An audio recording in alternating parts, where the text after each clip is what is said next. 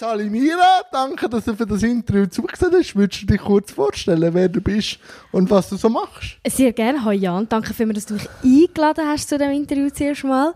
Ähm, ich bin Mira Weingart, arbeite als Radiomoderatorin beim Radio Pilatus und ähm, bin ein Bauernmädchen, das in der Stadt Luzern gelandet ist. Und du hast mir auch einen kurzen Steckbrief geschrieben und dort steht, dass du schon als kleines Mädchen hast Moderatorin, Radiomoderatorin werden. Was ist denn die Faszination Radio?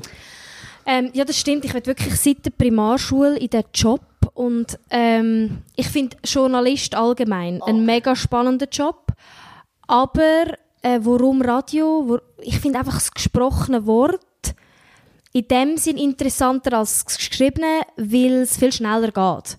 Und heute ist ja sowieso Geschwindigkeit ein mega wichtiges Thema. Und wenn ich auf Sendung bin und etwas passiert auf der Welt, kann ich den Regler rauf tun und sagen, das und das ist passiert. Und in der Zeitung kommt es erst am nächsten Tag. Und das hat mich immer fasziniert an diesem Job. Aber ist denn da manchmal nicht auch das Tiefgründige, wo dann ein bisschen vergessen gehen? das sagen sie alle. Ähm, und das stimmt natürlich auch. Es stimmt, es ist eher ähm, es ist oberflächlicher, weil es schneller geht. Ähm, aber ich finde es als Produkt finde ich es irgendwie spannender wegen der Geschwindigkeit. Etwas, ja, genau. Der Job ist auch so, man ist immer, ich bin immer ein bisschen unter Draht, weil du weißt nie, was kommt. Oh, das ist ja nur noch gerne, oder? Ja. Aber ähm, was sind denn so Tücken? Weißt du jetzt vor allem, wenn man äh, Nachrichten bekommt und die muss verwerten Gibt es da Tücken? Mhm. Oder, ja, ja gibt es mega fest. Ähm, das Gefährliche ist bei der Geschwindigkeit, dass man auch ungenau wird unter Umständen, oder?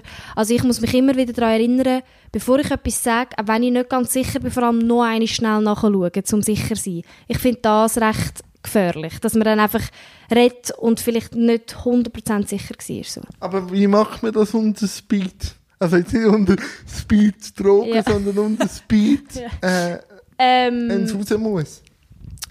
Also erstens bin ich ja nicht, also ich bin allein im Studio, aber draussen im Büro hat es ja ganz viele andere Leute und ich tue oft mich auch absprechen. Also frage ich kurz, hey, könnt ihr mir noch einmal sagen, wie man den Tennisspieler, der komische aus Russland ausspricht? Und frage halt noch einmal, bevor ich einfach irgendwie Medvedev, dabei heisst er Medvedev, oder? So. Du bist ja nie ganz allein. Und? Der andere ist der ehemalige Staatspräsident. ja, eben, da machst du dann blöde Fehler.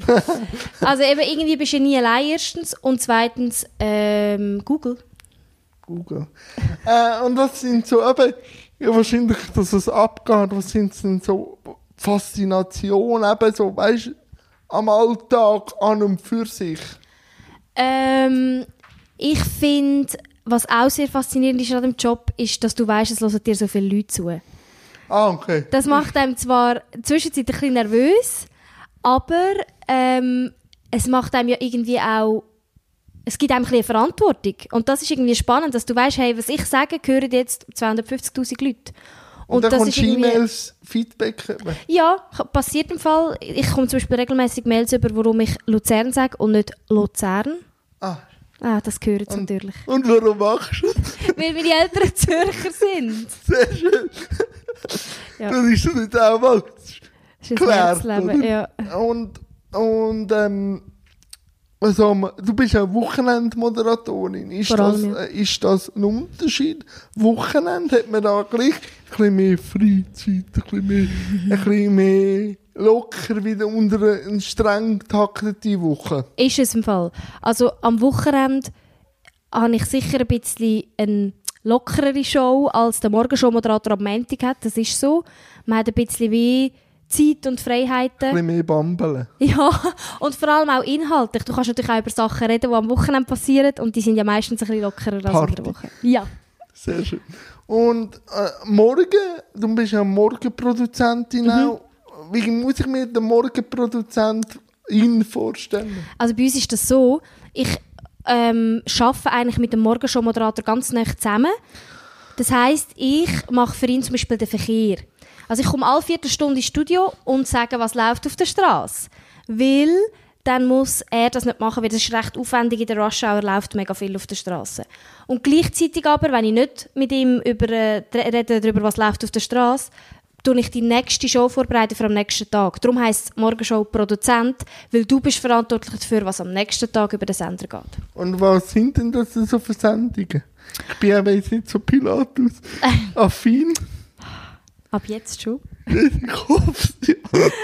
ähm, das ist mega tagesabhängig, oder? Wir berichten natürlich immer über Sachen, die einem jetzt gerade beschäftigt, Sachen, die vielleicht an dem Tag wichtig sind, zum Beispiel Zeitumstellung, irgendetwas, ähm, oder der Winter ist da, wir gehen die Leute fragen, auf was freut ihr euch und dann schneide ich die Töne und mache die parat. Also es ist mega fest tagesabhängig und saisonabhängig.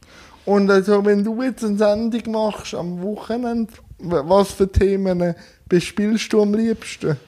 Mm, ich habe am liebsten Musikthemen. Und das haben wir auch mega viel. Also weißt, ich erzähle am liebsten etwas über ein neues Album, das rausgekommen ist, über vielleicht eine Band, die in den Schüren Auftritt hat, über den Geburtstag von der Lady Gaga. Querbeet. Okay. Und eben, aber was stresst dich an deinem Job? Es hat ja alles mm. immer eine Kehrseite. Ja. Alles. Eine Kehrseite ist natürlich, dass man ganz kurlige Arbeitszeiten hat. Oder? Man schafft eben am Wochenende, man schafft am Morgen um 4 Uhr.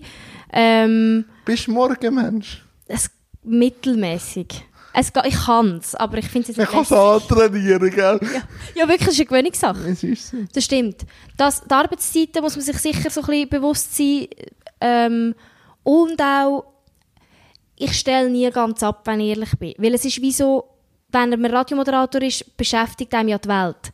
Und die Welt läuft auch, wenn man nicht schafft. Und das heißt, ich bin immer am Aufnehmen und mir am überlegen, oh, könnt ihr das vielleicht in der nächsten Sendung brauchen? Das heißt, man ist auch, der Job ist mir auch ein bisschen im Leben und da muss man, glaube ich, ein bisschen einen Ausgleich finden, dass man es auch lernt, ein bisschen abzustellen. Was beschäftigt dich momentan? Uff, Außer jetzt das Interview. ja, das sehr. Äh, hey, das ist eine grosse Frage. Ähm, mich haben in den letzten Wochen die Wahlen mega fest beschäftigt. Positiv, negativ? Positiv, positiv durchaus. Ich finde es immer positiv, wenn Sachen passieren ähm, in der Politik und so grosse Umwälzungen, wie wir sie jetzt hatten. Ähm, das hat mich mega beschäftigt und sonst beschäftigt mich immer neue Musik. Ist das eher schweizbezogen oder global? Ähm, global, also ich interessiere mich schon auch, was beim Trump passiert und was in China passiert, aber jetzt ist natürlich schon, jetzt habe ich mich fest auf die ja, Schweiz auf konzentriert. Die Wahlen, oder? Mm. Und äh, so der Brexit? Ja, ja, natürlich interessiert es mich. Ich finde es einfach uh, schwierig. Also, also dort bin ich so, ich muss immer wieder so zehn Dinge, die du, äh, die du verstehen musst, wenn du den Brexit verstehen musst, muss ich lesen, weil ich es so kompliziert finde. Nein, vor allem, dann wir haben manchmal die Schüler leid in den nächsten 10, 15 Jahren, wenn es den Brexit mentoren. Ja, die wählen Rollen und so. Aber du engagierst dich ja noch für die jungen Journalisten. Genau. Was ist denn das genau? Ähm, es gibt so ähm, junge Journalisten in der Schweiz, es ja. gibt so wie einen, einen Verein, der sich einsetzt für junge Journeys und ich bin dort im Fall seit 16 oder so dabei. Weil und machst Kommunikation, oder? Ähm, jetzt nicht mehr. Ah, okay. Mittlerweile nicht mehr, aber ich habe lange dort mitgeholfen an einem Anlass, der heisst Journalismus jetzt.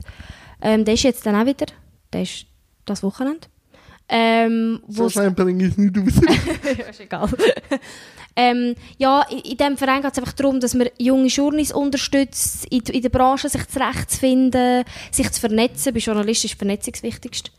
Und ähm, die helfen einem dort ein bisschen. Und ich konnte dort auch immer mega lässige Kontakte knüpfen mit Leuten, die ich zum Teil heute noch kann ein Telefon geben, wenn ich frage, also du, hey, wie würdest du das machen?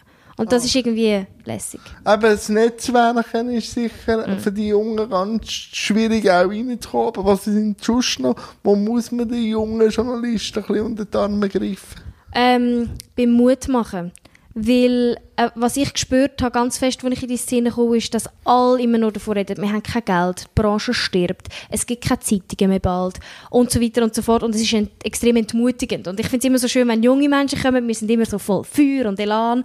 Und ich finde unbedingt, dass man muss junge Journalisten das lassen und auch ihnen geben, dass sie weiterhin Bock drauf haben, weil es ist so eine geile Branche. Auch wenn sie sich wandelt die ganze Zeit, genau wegen dem ist sie ja spannend.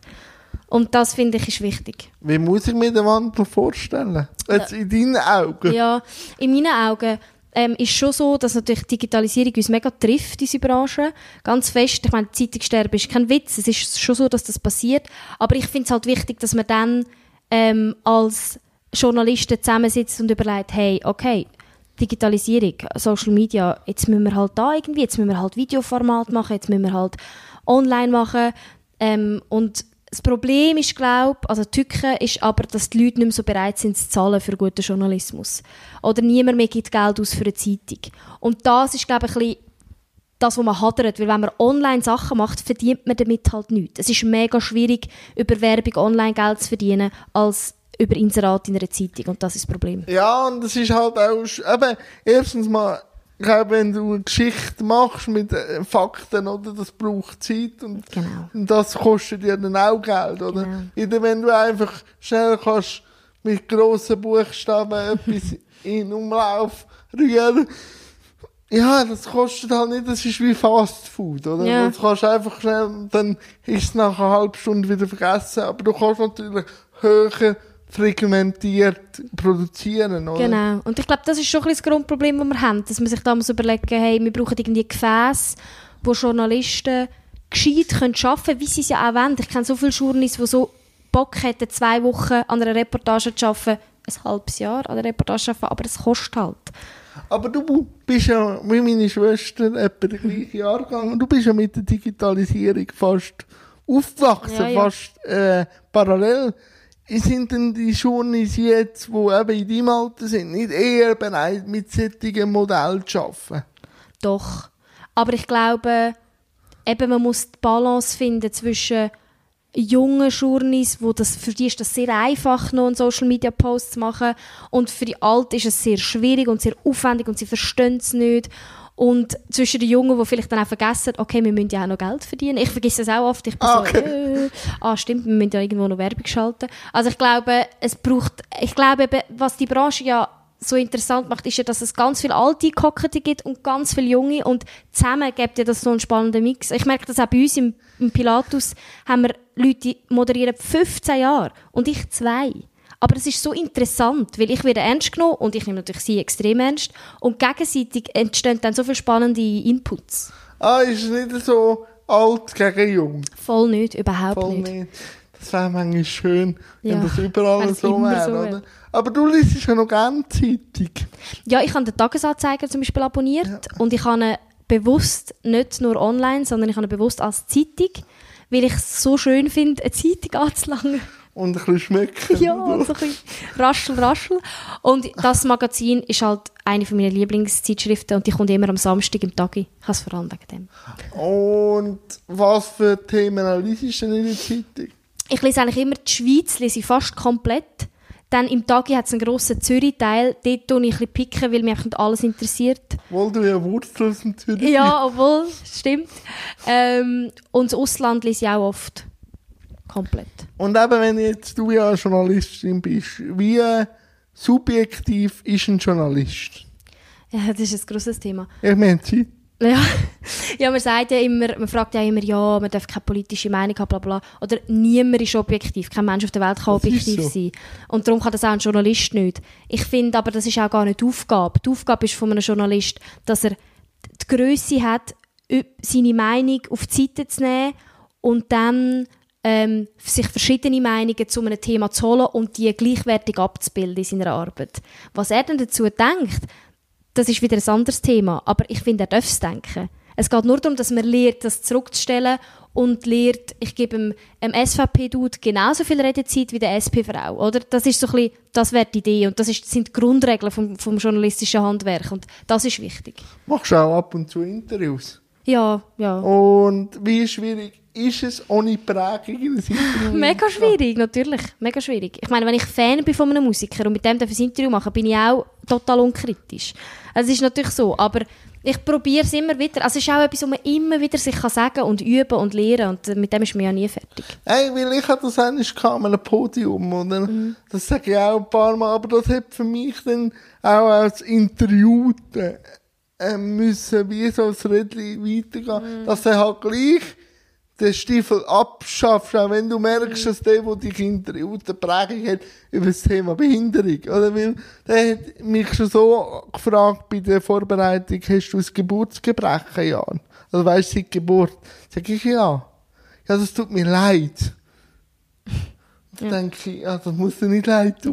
da hast du nichts dafür. Nein, und aus, der, aus dem Leid raus ja. hat er dann auch seine Fragen gestellt. Und dann ist es dann manchmal, äh, verstehe ich dann schon auch, die, die dann interviewt werden, manchmal, vor allem im Sport, haben sie noch x Sachen beantwortet, warum sie jetzt den Pass gemacht haben, dass dann halt auch ein bisschen scheissig reagieren. Mm. Ich bin auch salzig geworden, weil mm. ich habe die vier Fragen immer im gleichen Kontext beantwortet, dass mm. Behinderung eine Vielfalt ist und nichts schlecht, sondern mm. der, der die hat, wenn man von Behinderung redet, ja, erst dem ein Gesicht gibt, mm. ob das gut oder mm. schlecht ist.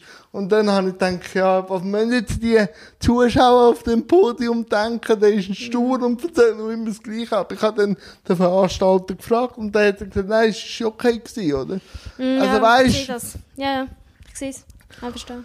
Und wie wichtig ist dir Politik? Mega. Also ich studiere Politikwissenschaften, zwar noch nicht so weit fortgeschritten, aber äh, ich mache es. ähm, es ist mir wichtig, weil ich die Schweiz so ein einzigartiges politisches System hat und ich merke, dass ich als sehr junger Mensch schon mega viel mitreden kann. Und das macht es so interessant und ähm, abgesehen von dem, Politik beherrscht unser ganzes Leben. Leute, die mir sagen, ja weisst, ich interessiere mich nicht so für Politik, ich denke immer, Du kannst dich nicht, nicht dafür interessieren. Du läufst auf Straßen, wo politisch gemacht worden sind. Du fährst im Zug, wo es Abstimmungen darüber gibt. Du gehst an die Uni, wo man, wo gezahlt wird zum Teil. Also weißt, es ist wie so, es ist alles politisch, dein ganze Leben und darum äh, natürlich interessiere ich mich. Ja. Wo kannst du den Einfluss nehmen? Ähm, erst, erstens beim Wählen und Abstimmen. Und da möchte ich wirklich äh, einmal einen kleinen Rüffel geben in meiner Generation, wo Tami normal nicht abstimmen und das regt mich auf.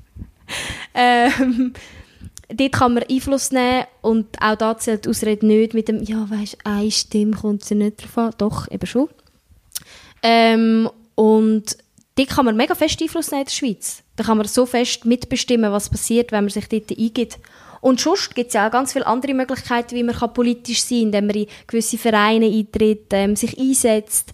Das ist ja alles politisch, wenn man an einen Frauenstreik geht zum Beispiel. Und was kann man äh, in der Politikwissenschaft studieren? Äh, eben Politik machen ist das eine, mhm. aber wie kann, muss ich mir das vorstellen, studiert? ja, es sind zwei mega unterschiedliche Sachen. Weil sehr viele Leute fragen mich dann so, ah, in dem Fall wirst du Bundesrätin. Und ich denke so, nein, das sind zwei ganz unterschiedliche. Man kann, man kann natürlich. Man kann, ja. Man kann, ich würde mal behaupten, die wenigsten Politikwissenschaften werden Politiker. Hey. Das ist jetzt eine Behauptung. Sondern gehen die ins Fernsehen, können ja. analysieren ja. mit Claude schon. ja, aber dort ist der Unterschied, wo du sagst, wir analysieren ja das Geschehen. Aber was man vielleicht auch noch muss sagen ist, ich habe mir das auch ein bisschen falsch vorgestellt, bevor ich studieren Es ist sehr trocken. Oder wir reden wirklich über Prozessdynamiken im Hintergrund, wie funktionieren die Staaten in einem Staatensystem. Und das ist alles sehr, sehr theoretisch. Das fehlt mir manchmal auch ein bisschen an dem Studium, dass man da ein bisschen, das ein bisschen Fleisch zum Heben. So ein bisschen, ja. ja. Und, aber ich bin ja schon auch politisch sehr aktiv, bin auch in einer Partei, aber wenn du als politdenkender Mensch manchmal so die Probleme in den Nachrichten siehst, die sind immer recycelt. Also, mhm. gewisse Probleme kommen ja in fünf Jahren wieder mhm. und dann hocke ich da gewisse Politiker und dann so, als wäre das jetzt ein neues Problem. Und ich hocke da am Tisch und lache mir eins ab, weil, wie hätte Einstein mal gesagt, äh, Fehler machen ist ist legitim, aber wenn man hofft, wenn man zweimal das Gleiche macht, ein anderes Resultat überzukommen, das ist Wahnsinn. Also, ich, ich habe eigentlich ja. ein bisschen das Gefühl, Politik ja. ist so zwischen Wunder und Wahnsinn. Es ist ein Pendel, das ein bisschen ausschlägt. Ja, ja, ist es auch.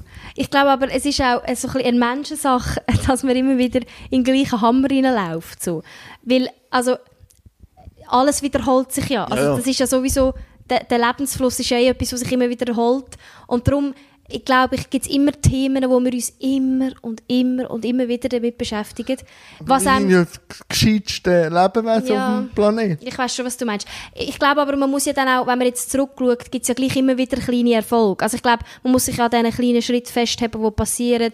Ähm, also gerade zum Beispiel beim Thema Frauen. Ja, nein. Vor, oder vor ein paar Jahren, darf ich fast sagen, haben wir noch nicht mal stimmen Heute dürfen wir, also es ist wie so, es gibt ja dann gleich immer wieder einen kleinen Progress, aber du hast recht, wir tun uns schon auch oft in so Spiralen drehen, das sehe ich. Und vor allem, was mich manchmal äh, ein bisschen schockiert, wenn wir jetzt gerade politisch sind, wie die eine Generation meint, die, vor allem die junge Generation, wir machen nicht mehr die gleichen Fälle wie die ältere Generation. Und dann stirbt die ältere Generation was ja jetzt passiert. Und dann gibt es wieder so einen, einen Drall in eine Richtung, die mir gar nicht gefällt. Mhm. Auch global gesehen. Und die meinen ja, so etwas wie unsere Großväter gibt es gar nicht. Und wir sind, würde ich sagen, bei gewissen Sachen ziemlich nöch. Ja. An diesen Auswüchsen. Aber wie wird das denn bei euch analysiert? Wird das bei euch analysiert mhm. und warum? Nein, also auf das, was du jetzt gerade genau ansprichst, so konkret, habe ich jetzt noch nie etwas in meinem Studium gehabt, ehrlich gesagt. Vielleicht kommt das noch. Vielleicht. Aber es ist auch etwas, was sich wahrscheinlich jeder, der sich für Politik interessiert, für sich selber so ein bisschen Traum hirnet. Obviously. Aber ja, nein, so etwas Konkretes haben wir noch nie gehabt im Studium. Wer, wer fasziniert dich denn? Also jetzt nicht, äh, nicht Politiker, aber ich weiß ja eine Präferenz von dir. Warum die Präferenz? Ähm, ich bin mega Susanne Wille-Fan. Weil ähm, sie einen Wille hat? Äh, genau, zum Beispiel, unter anderem. Nein, ähm, mich faszinieren allgemein Frauen im Journalismus, die irgendwie geschafft haben, sich einen Namen zu machen, sich durchzuboxen, habe ich mega viel Respekt, weil es ist eine Branche, wo es oftmals schwierig ist für eine Frau, ähm, mit nur auf Leistung ähm, abgebrochen werden. Und Susanne Will ist für mich ein grosses Vorbild, weil sie ähm, irgendwie so unfassbar viel weiß und es schafft, das aber überzubringen, dass es der 0815-Typ daheim der Stube versteht. Und das ist schon mal mega eine Leistung. Aber dann noch irgendwie keine Fehler zu machen. Sorry, die Frau sendet live von Bundesratswahlen, von allgemeinen Parlamentswahlen und sie ist arschcool. Es ist unglaublich. Ja. Sie steht dort an dem Mikrofon, interviewt jenste Politiker, weiß immer den Namen, weiß immer alles, stellt die geile Frage und ich denke, Hut ab. Ja, zwölf Stunden. Also das ist, das ist ein Marathon. Und ich, ich weiß einfach, wie, ich könnte keinen anderen Journalist in der Schweiz sagen, der das schafft. Und darum bewundere ich sie so fest, wie sie so fest sich einen Namen gemacht hat mit der Kompetenz, die sie hat auf dem Gebiet. Und auch noch auf tausend anderen. Aber auf dem Gebiet so viel Kompetenz hat und auch so viel Talent hat äh, in der Moderation, dass sie das schafft, irgendwie cool und als etwas ein bisschen äh, Zuckerschlecken wäre. Und ich weiß, es ist jahrelange Arbeit. Aber es ist so, das imponiert mir mega. Nein, aber jetzt hast du auch gerade das Thema noch angeschnitten, das ich auch kurz beachten mhm. Was sind die Unterschiede von einer Journalistin und von einem Journalist? ähm, und auch in der ja, Wahrnehmung? Ja, ja. Ich glaube, okay, in dem Job steht man in der Öffentlichkeit so. Und immer wenn man in der Öffentlichkeit steht, tun sich so neue Optionen von Sexismus auf. Und der Unterschied ist, dass man als Frau oftmals, gerade wenn zu der Moderation noch ein Bild kommt, also im Fernsehen, sehr oft geht es darum, wie eine Frau aussieht und ob sie ein gutes Bild macht vor der Kamera und nicht wirklich, ob sie ähm, kompetent ist in ihrem Gebiet und gut kann reden. Und dort tun sich für mich schon Unterschiede auf. Ähm, ich glaube, dass man ähm, an dem sind am Arbeiten und ich glaube, das nimmt die Entwicklungen... Ja, durch einen Frauenstreik. Ja, auch das und auch im Fall Szenen intern spüre ich, dass okay. es, gibt, es gibt so viele talentierte Journalistinnen, die auch wirklich dann anstehen und sagen, hey, stopp schnell, ich bin im Fall da für das und das und nicht einfach, weil ich ein bisschen nice aussehe. Und das ist wie so, ja, ich glaube, Frauen haben es, und ich, wahrscheinlich, ich darf ja auch nicht nur für die Branche reden, aber jetzt allgemein einfach... Oh, das ist nur eine subjektive also, Meinung, die ähm, ich will. Ich glaube, Frauen im Journalismus haben schon müssen schon einmal mehr sich durchboxen. Und das macht einem aber auch macht einem ja immer wieder ein bisschen ähm, selbstbewusster. Also ich hatte zum Beispiel mal so eine Situation gehabt, ich bin mal in eine Position hineingekommen, in einem Radiosender, wo ich ähm, irgendwann herausgefunden habe, dass ich ein bisschen, nur ganz bisschen, weniger verdiene als die Männer, die auf gleicher Hierarchieebene sind wie ich. Und ähm, ich habe natürlich das schon eingerechnet, wer da wie viel Erfahrung hat, aber es hat wirklich zwei dabei gehabt, die gleich viel Erfahrung haben wie ich. Und sie haben einfach irgendwie 200 Franken mehr verdient. Und dann bin ich also so, also, jetzt muss ich wirklich aufs HR wegen dem. Und ich habe mir in die Hose gemacht. Ich bin irgendwie 19 oder 20 gewesen. Und hat dann aufs HR und das irgendwie sagen, so, ähm, warum?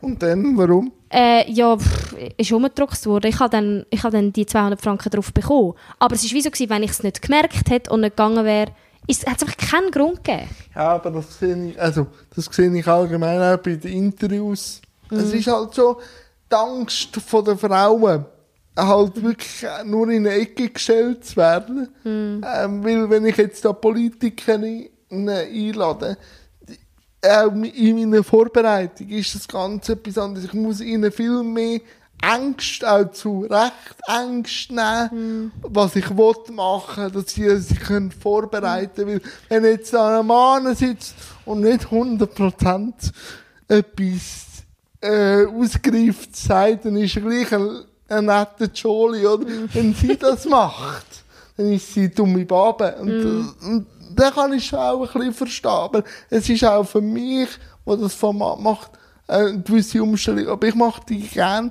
Und jetzt habe ich auch eine gute Frauenquote. Aber man muss sich natürlich auch um Settings bemühen, oder? Mm, mm, Es ist natürlich auch ein kleiner, feiner Unterschied. Mm. Und wenn man das nachher weiterspannt zum Thema Behinderung, ist dann auch wieder ganz, ist auch wieder ganz etwas anderes die Aussenwahrnehmung und äh, auch für mich zu kämpfen, oder? Mhm. Also ich sehe ja. auch die Punkte extrem mhm. stark. Aber jetzt nehme ich noch kurz Wunder, wie stark ist das Thema Behinderung im Journalismus vertreten? Auch bei den jungen Journalisten? Also, ich glaube, dass man im Allgemeinen sensibler wird auf so Themen. Ah. Oder nicht nur Behinderung, sondern nein, nein, allgemein. Behinderung. Ist ja, äh, ist ja Vielfalt. Genau, Frauen, Sexismus, all die Sachen. Ja. Ich glaube, dass man im Allgemeinen sensibler wird und ich glaube, ein Großteil der jüngeren Generation vor allem ist viel sensibler, probiert sich mehr an an die Themen, ist vorsichtig, auch ist auch okay, dass man vorsichtig ist. So. Ich glaube, ich glaube schon mehr, man ist schon sensibler geworden. Ich habe manchmal so ist meine subjektive mhm. ein bisschen Mühe mit dem Vorsicht. Ja, ich kann es verstehen. Äh, nicht, nicht, ich habe nicht dagegen, dass man eine gewisse Distanz hat. Das ist manchmal auch gut. Aber ich hätte manchmal gerne aus Neugier mhm. äh, gewisse Fragestellungen. Mhm. Und nicht einfach, ich weiß es nicht, darum, darum wollte ich auch nicht in die Fettnäpfchen drücken, mhm. wenn ich merke, dass jemand neugierig ist mm. und etwas wissen kann er von mir aus 10 Fettnäpfchen drücken, mm. wenn er es ehrlich meint. Dann mm. ziehen er auch immer wieder raus und sagen, wie, wo er jetzt muss Slalom laufen. ja, weißt, aber ja. Neugier fehlt. Neugier vor dem anderen Glaub von der Menschheit. Jeder ist nur noch in seiner eigenen Bubble. Das ist jetzt wieder sehr eine subjektive Meinung und hat Angst vor dem vor einem Peinlichen oder vor einem... Ähm, Fremden. Ja, Fremden. Ja, aber ich glaube, das ist... Äh, Angst ist mega nah gekoppelt mit dem mit der Hemmung dann auch zu fragen und zu machen. Ich glaube, das ist ganz nah gekoppelt, dass man, dass man irgendwie einen Schiss hat, dass man jetzt etwas Falsches sagt und etwas Falsches macht und dann sagt man es lieber gar nicht. So, ich glaube, das ist mega nah gekoppelt. Ja, es ist voll Aber, aber die Frage kehrt ja in deinem Buch wo ja, dann gleich rum ist. Und dann sage ich immer, lieber 10 Sekunden Peinlichkeit, wieder irgendwie ein Magengeschwür, weil ich, weil ich das nicht rausgelassen habe, yeah. wo ich, wo ich gefragt habe. Also, aber wie stark, und vielleicht nur das, tangiert dich das Thema Behinderung? Gibt es in deinem Freundeskreis, mhm. in deinen, in deinen weiteren, wie viel äh,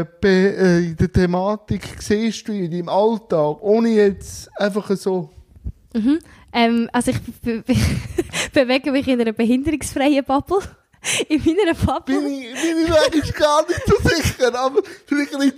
Vielleicht nicht sichtbar. Ähm, nein, nein, also es ist so, also so, ich habe wirklich im Fall, das ist gut, dass du das fragst, ich habe ganz einfach umhirnen ich habe das, es tangiert mich fast nicht in meinem Alltag. Ausser, es tangiert, tangiert mich in meinem Alltag, oder wenn ich auf der Straße in meinem Leben irgendwo jemanden sehe oder etwas wahrnehme, dann. Aber im Fall, ich habe voll nicht, ich habe niemanden in meinem Umfeld, der eine Beeinträchtigung hat, weißt, wo ich gerade so live miterlebe, was das bedeutet.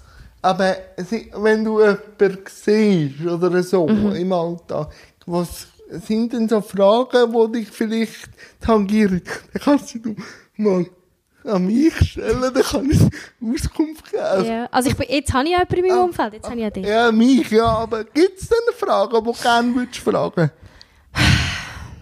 Es kommt halt mega darauf an, was die Person für eine Beeinträchtigung hat. Dann interessiert einem unterschiedliche Sachen. Oder ob jetzt jemand zum Beispiel blind ist oder im Rollstuhl ah. sitzt, sind ja zwei komplett unterschiedliche Beeinträchtigungen. Ja. Und dann nimmt einem anderes Zeugs Wunder. Ja. Ähm, oh, ich habe ganz viele Fragen. Frag, haben Zeit, wirklich. Also, was ich jetzt dich wahrscheinlich als erstes gefragt hätte, ist, wie du kochst. Aber dann bin ich in die Wohnung reingekommen und habe gesehen, deine Kochablage ist tiefer gesetzt. Ja. Das hat dich schon geklärt. Nach, nach langem Hin und Her. Ist das, ist das mühsam gewesen? Nein, aber du, ich sage das immer gern, ähm, ein Rohstofffahrer ist kein Sprinter, er ist Marathonläufer. Da habe ich drei Anläufe gebraucht, bis es dann gegangen ist. Aber anyway, ja. es ist jetzt gegangen. Eigentlich darfst du gar nicht gross auf einen Pro äh, Prozess gross versteifen, sondern einfach immer das Endziel muss stimmen. Mhm. Wie du zum Endziel kommst, mhm. auch wenn ich in den Ausgang gehe, dann lasse ich mich nicht aus von Stegen oder so tangieren, weil das ist immer gäbig, oder? Dann, wenn ich in einen Club will, ich bin nicht zu den Club gegangen, aber manchmal in ein Restaurant mit Treppen schaue ich, ob ein Bärli unterwegs ist.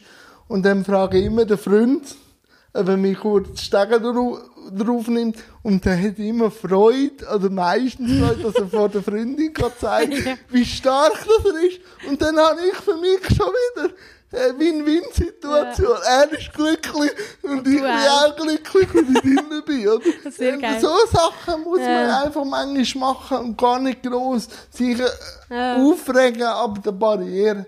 Natürlich, Politiker müssen bei mir immer über äh, Barrierefreiheit Auskunft geben. Oder? Ja, weil, gut so. Weil wenn man es gesellschaftlich würde anschauen würde, wäre die Verhältnismäßigkeit sofort da. Weil ob jetzt eine Mutter oder Vater mit Kinderwagen oder ein altes Grosse mit äh, Rollator, aber bei uns können sie es auch in die Schuhe schieben. Ja. Weil für uns kann man von der Verhältnismäßigkeit reden. Und wenn man noch nicht so viel Behinderte sieht, kann man sagen, ja, die Busstation braucht es jetzt nicht, weil ich sage dann immer, den Menschen mit Behinderung, gehen doch nicht mit der ÖV und stehen da jeden Tag 10 Ostern und verstopfen verstopfen das, dann würde es schnell kehren. Ja, das stimmt, das stimmt.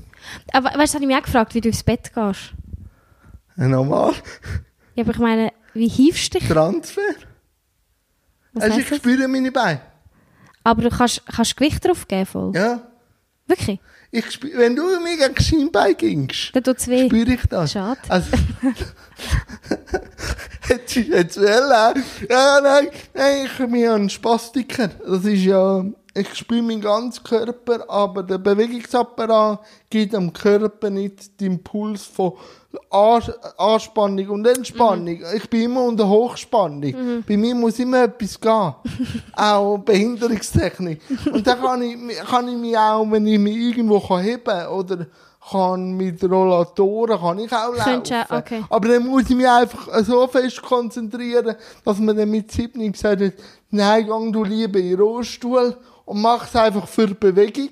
Ja. Aber nicht, weil sonst kannst du nicht irgendetwas heben oder mhm. tragen oder so. Und darum, wenn du mobil willst, sie den Rollstuhl. Aber ich kann gut Abstand ins Bett und alles selber. Und wie viel machst du jetzt das in, in deinem Alltag noch, dass das in dem Sinn übst, noch Bewegung zu haben? Äh, Laufen ist jetzt halt ein bisschen eingeschränkt, weil ich habe keine Zeit mehr. Ich habe auch immer Hast du keine Zeit zum Laufen? Nein, kein, es läuft schon sehr viel bei mir, aber äh, stehen tue ich.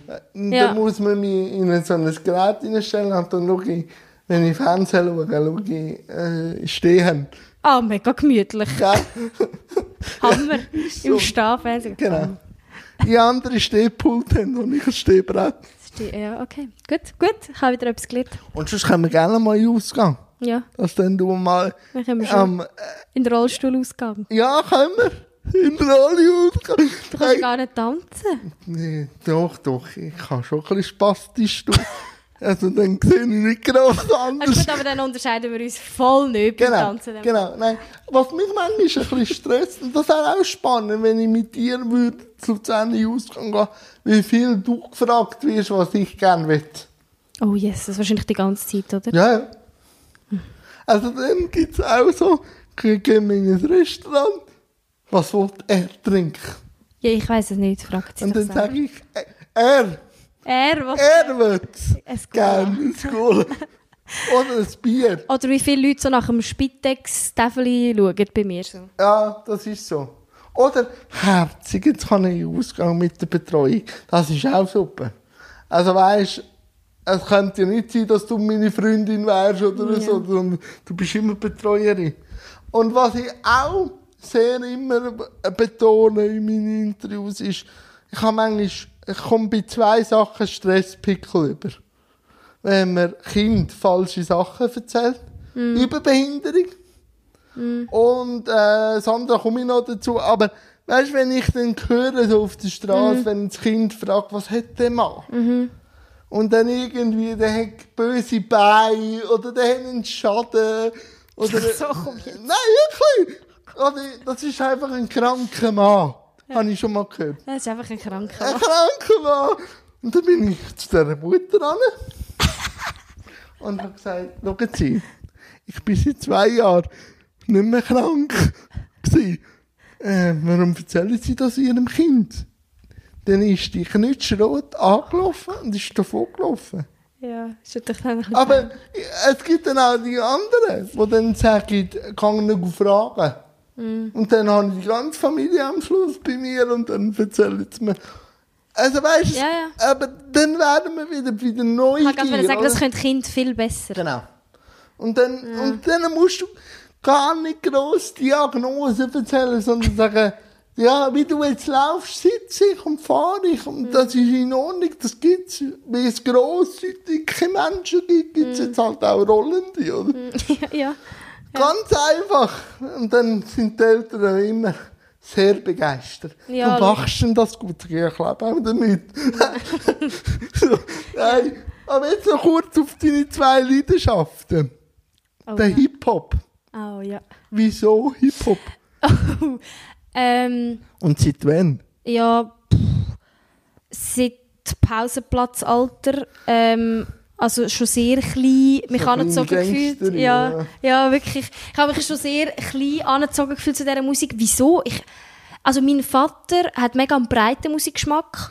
Würde ich mich jetzt auch so bezeichnen? Ja, und er hat dann auch halt vielleicht mal Fanta 4 oder so abgeladen heim.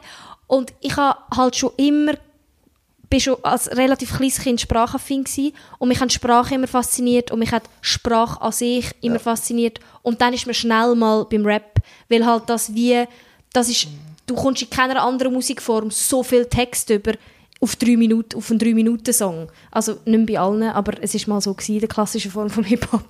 Ähm, drum.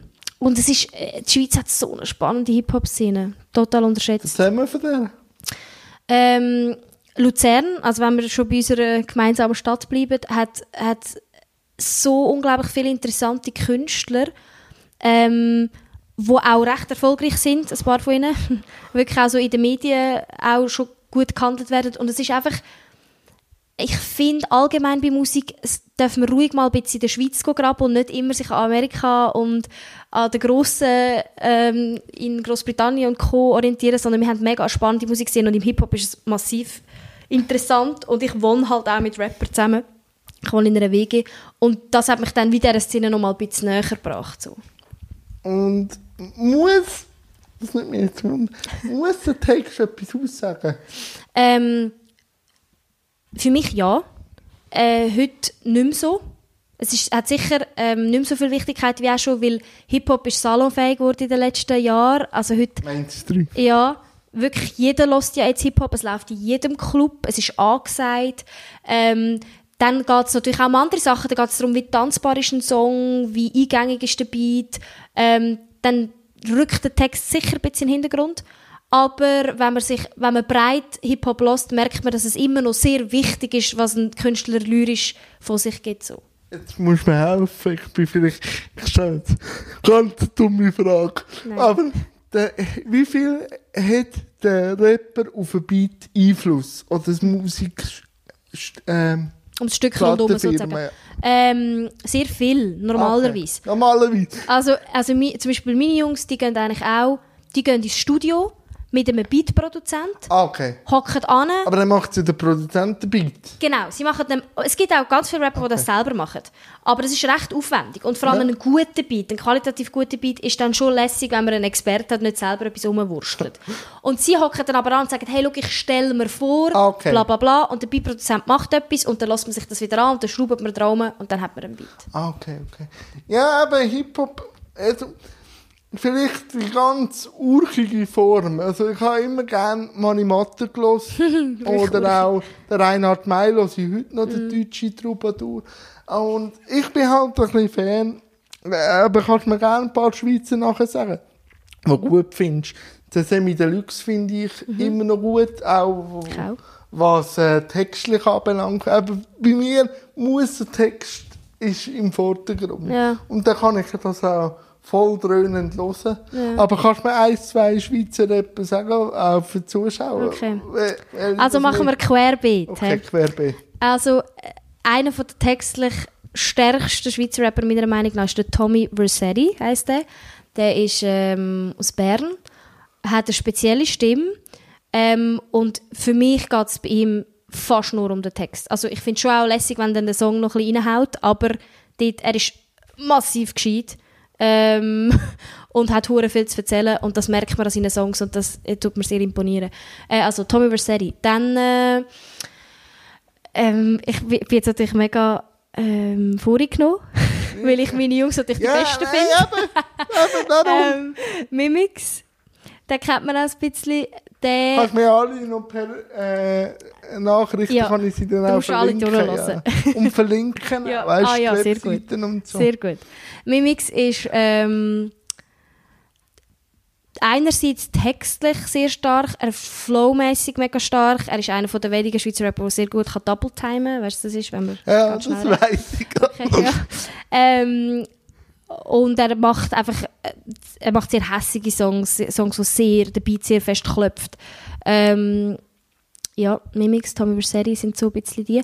Dann ähm, mag ich sehr gut den Nemo. Den kennt man hingegen ein bisschen ja. auch im Mainstream. Ich finde den Nemo, äh, er ist halt mega jung und ich finde, für das er so jung ist, hat er ein, ja, einen wunderschönen Mix aus, dass er ja. extrem musikalisch ist und sehr gut kann singen, aber mega simple ähm, Mitsing-Rap-Texte macht. Finde ich mega stark. Ähm, wir noch? Zu Zern gibt es noch den LC1, der wohnt mit mir zusammen. Der ist auch mega spannend. Er ist vor allem berühmt worden durch seine ein lustigen Texte. Also er macht ähm, sehr unterhaltende Texte, die ähm, oft auch unter der Gürtellinie sind. Und ich finde das mega eine interessante Kunstform. Kunst darf eigentlich fast ja, Rap darf vor allem alles. Ähm, finde ich, find ich super. Nicht nur, weil er mein, mein Mitbewohner ist. Ja, das sind Luzerner, Berner. Ich probiere die Schweiz abdecken. Ah, Frauen. Mein Gott, Frauen ja. gibt es gute. Kategorik. Das ist äh, eine Rapperin aus dem Welschen Land. Ähm, die rappt dementsprechend auf Französisch. Da fällt es einem dann vielleicht ein bisschen schwer, den Text verstehen, muss man mal etwas googlen. Aber pff, die Frau, wie die Rap, die Jesus Maria, da können im Fall wirklich ein Großteil von allen männlichen Rappern heimgehen. Wirklich krass. Und wie stark ist das Lebensgefühl vom Hip-Hop? Ja, Streift Ja, ich glaube, mega fest. Also ich, ich bin selten so angelegt, weil ich kann mich jetzt natürlich schick machen für dich. Aber Sehr eigentlich laufe ich am liebsten mit Trainerhose rum. ähm, ich streife es mega festen Lifestyle. Ich, ich bin halt auch mit den Jungs an Konzerten an den Wochenende. Ich höre die Musik ständig. Also wenn ich unterwegs bin, habe ich eigentlich fast nur Hip-Hop in den Ohren. Ähm, mich streift es modisch gesehen. Also mega, es tangiert mich sehr. Und was ist es denn für das Lebensgefühl? Ähm, für dich? Also weißt du, ja, was macht es aus? Mega Freies. Hip-Hop gibt mir immer das Gefühl, dass ich ähm, alles darf sein und es gibt mir das Gefühl, ich, ich tanze mega gerne, ich bewege mich mega gerne und ich finde, das Mit kann man, Schwester. Ja, die auch. und das ähm, Hip-Hop gibt mir auch das Gefühl, dass man sich so krass frei kann bewegen kann. Ähm, ich finde auch mit Hip-Hop kann man hure viele Sachen verarbeiten, weil es so textlich gewichtet ist. Es gibt mega viele Rap-Songs über äh, dunkle Momente im Leben, über Liebe, über all so Themen, die uns halt beschäftigen im Alltag. Und ich kann immer viele so Sachen auch fest verarbeiten mit dieser Musik. Und sonst, was los ist sonst, außer den Hip-Hop gibt? Ähm, ja, ja, es gibt schon noch. Also ich höre natürlich breit, weil ich arbeite in Ja, einem Privatradio. Dort läuft ja vor allem äh, klassische Popmusik und ich komme super klar mit dem. Ich finde die Musik lässig. Ähm, weil ich es dort aber schon viel habe, höre ich es dann wie privat nicht mehr. Und äh, sonst bin ich noch so ein bisschen äh, sündige noch ein bisschen mit Latino. Ah, das geht auch. Ich ich bin, gern. ich bin halt schon als ganz Kleiner immer gegen das System gelaufen. Ich bin eher ein bisschen in der Punk-Ecke daheim. Ja. Eher deutscher Punk. Also, lieber noch Ärzte als Hosen, aber ich kann beide gut hören. Aber Ärzte finde ich schon nicht so schlecht.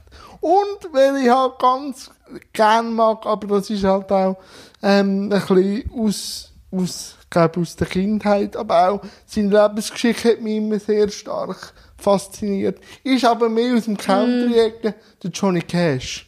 Ja, gut, ja. Also, weil, wenn man etwas an dem Mann kann, äh, zugute haben, er hat viel Scheiße gemacht, aber er weiß es auch. Aber er hat sich nie verbogen. Er hat immer gesagt, ich bin da und ich bin das Produkt und ich bin das, was ich bin und ich lasse mich nicht verbeugen. Und das fasziniert mich heute noch. Oder? Der kann wirklich eben seine dunklen Drogenmomente erzählen und dem kauft man das ab.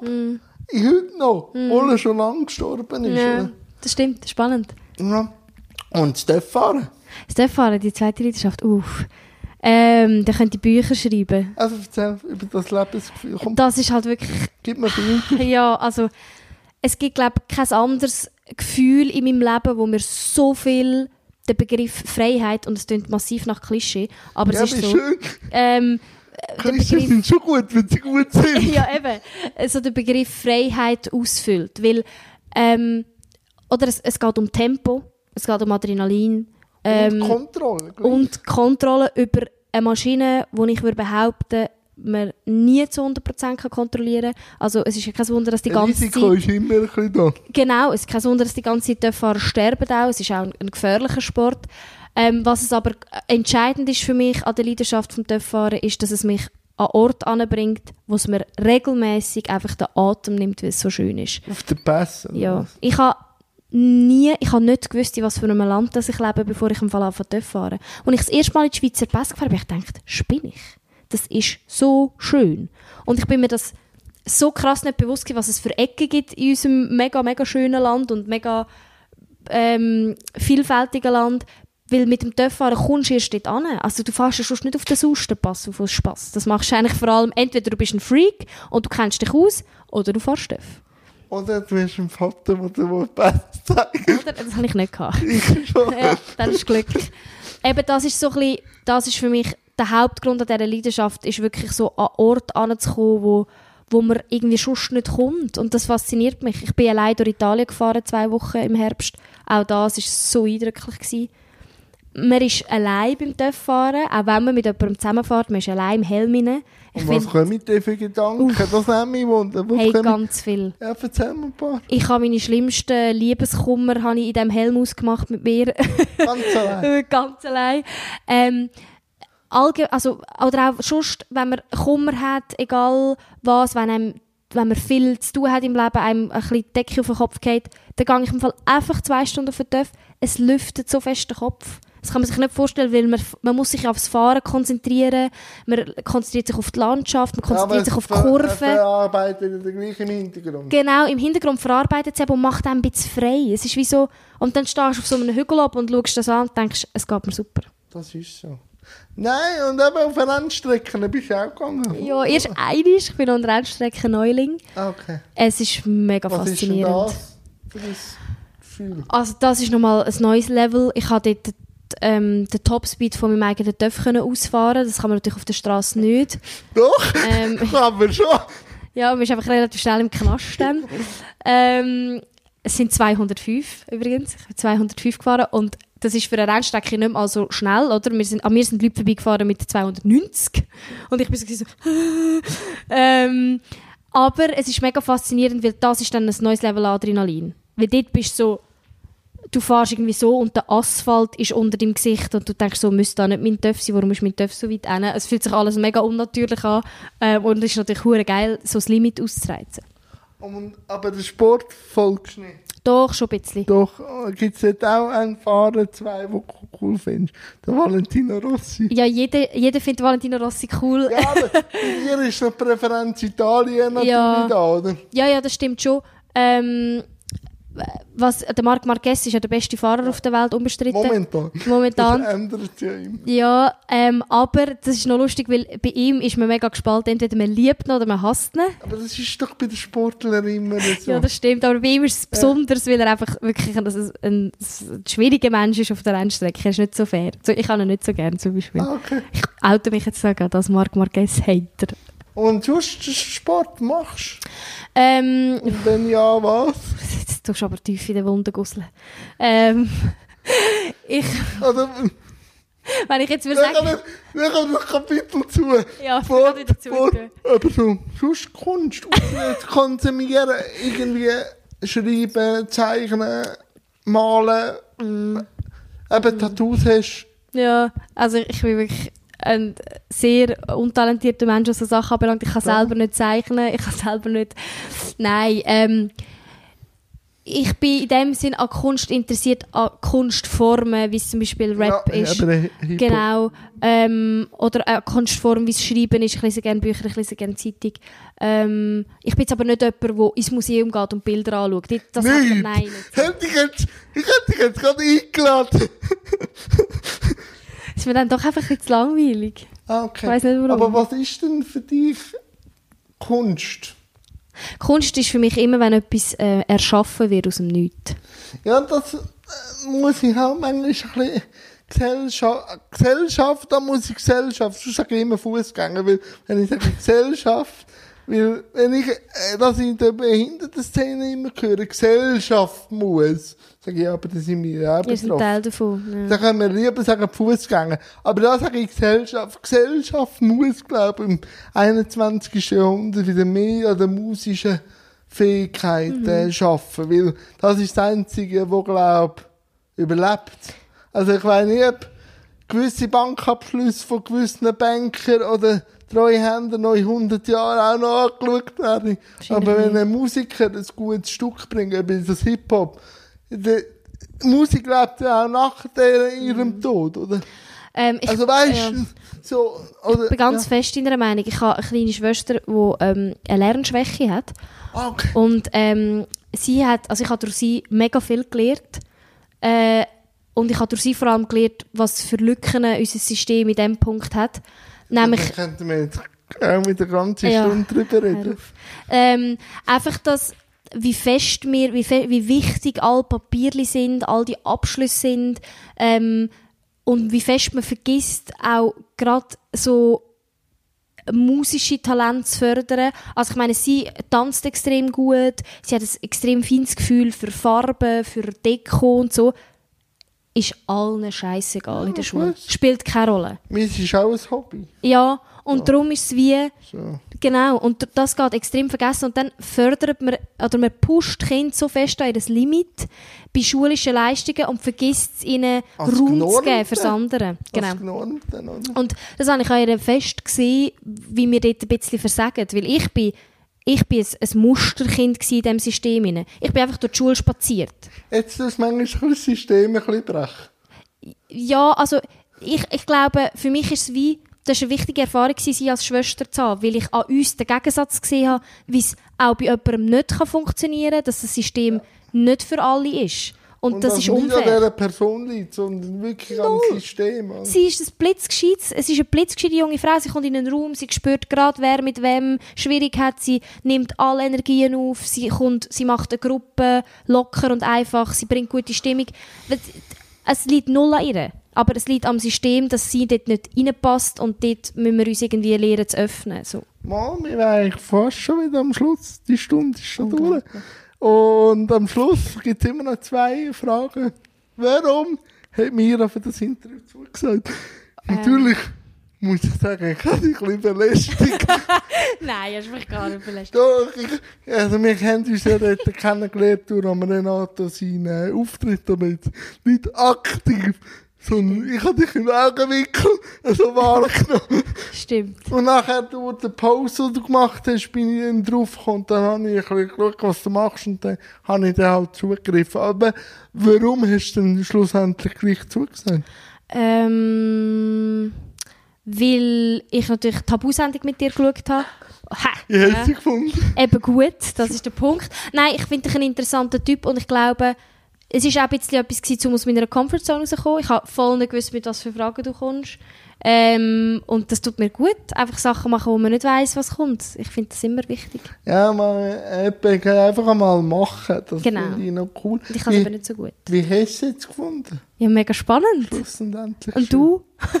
ich habe es auch sehr spannend gefunden. Gut. Vor allem habe ich plötzlich gemerkt, dass es locker wird. Und dann habe ich sofort super gefunden. Gut, super. Ziemlich schnell. Und eben jetzt, liebe Mira, gibt es äh, das Schlusssegment, wo du irgendetwas kannst machen kannst. Ist mir eigentlich auch gleich. Ich klinge mich da aus und bedanke mich recht herzlich für das angenehme und interessante Gespräch. Danke vielmals dir.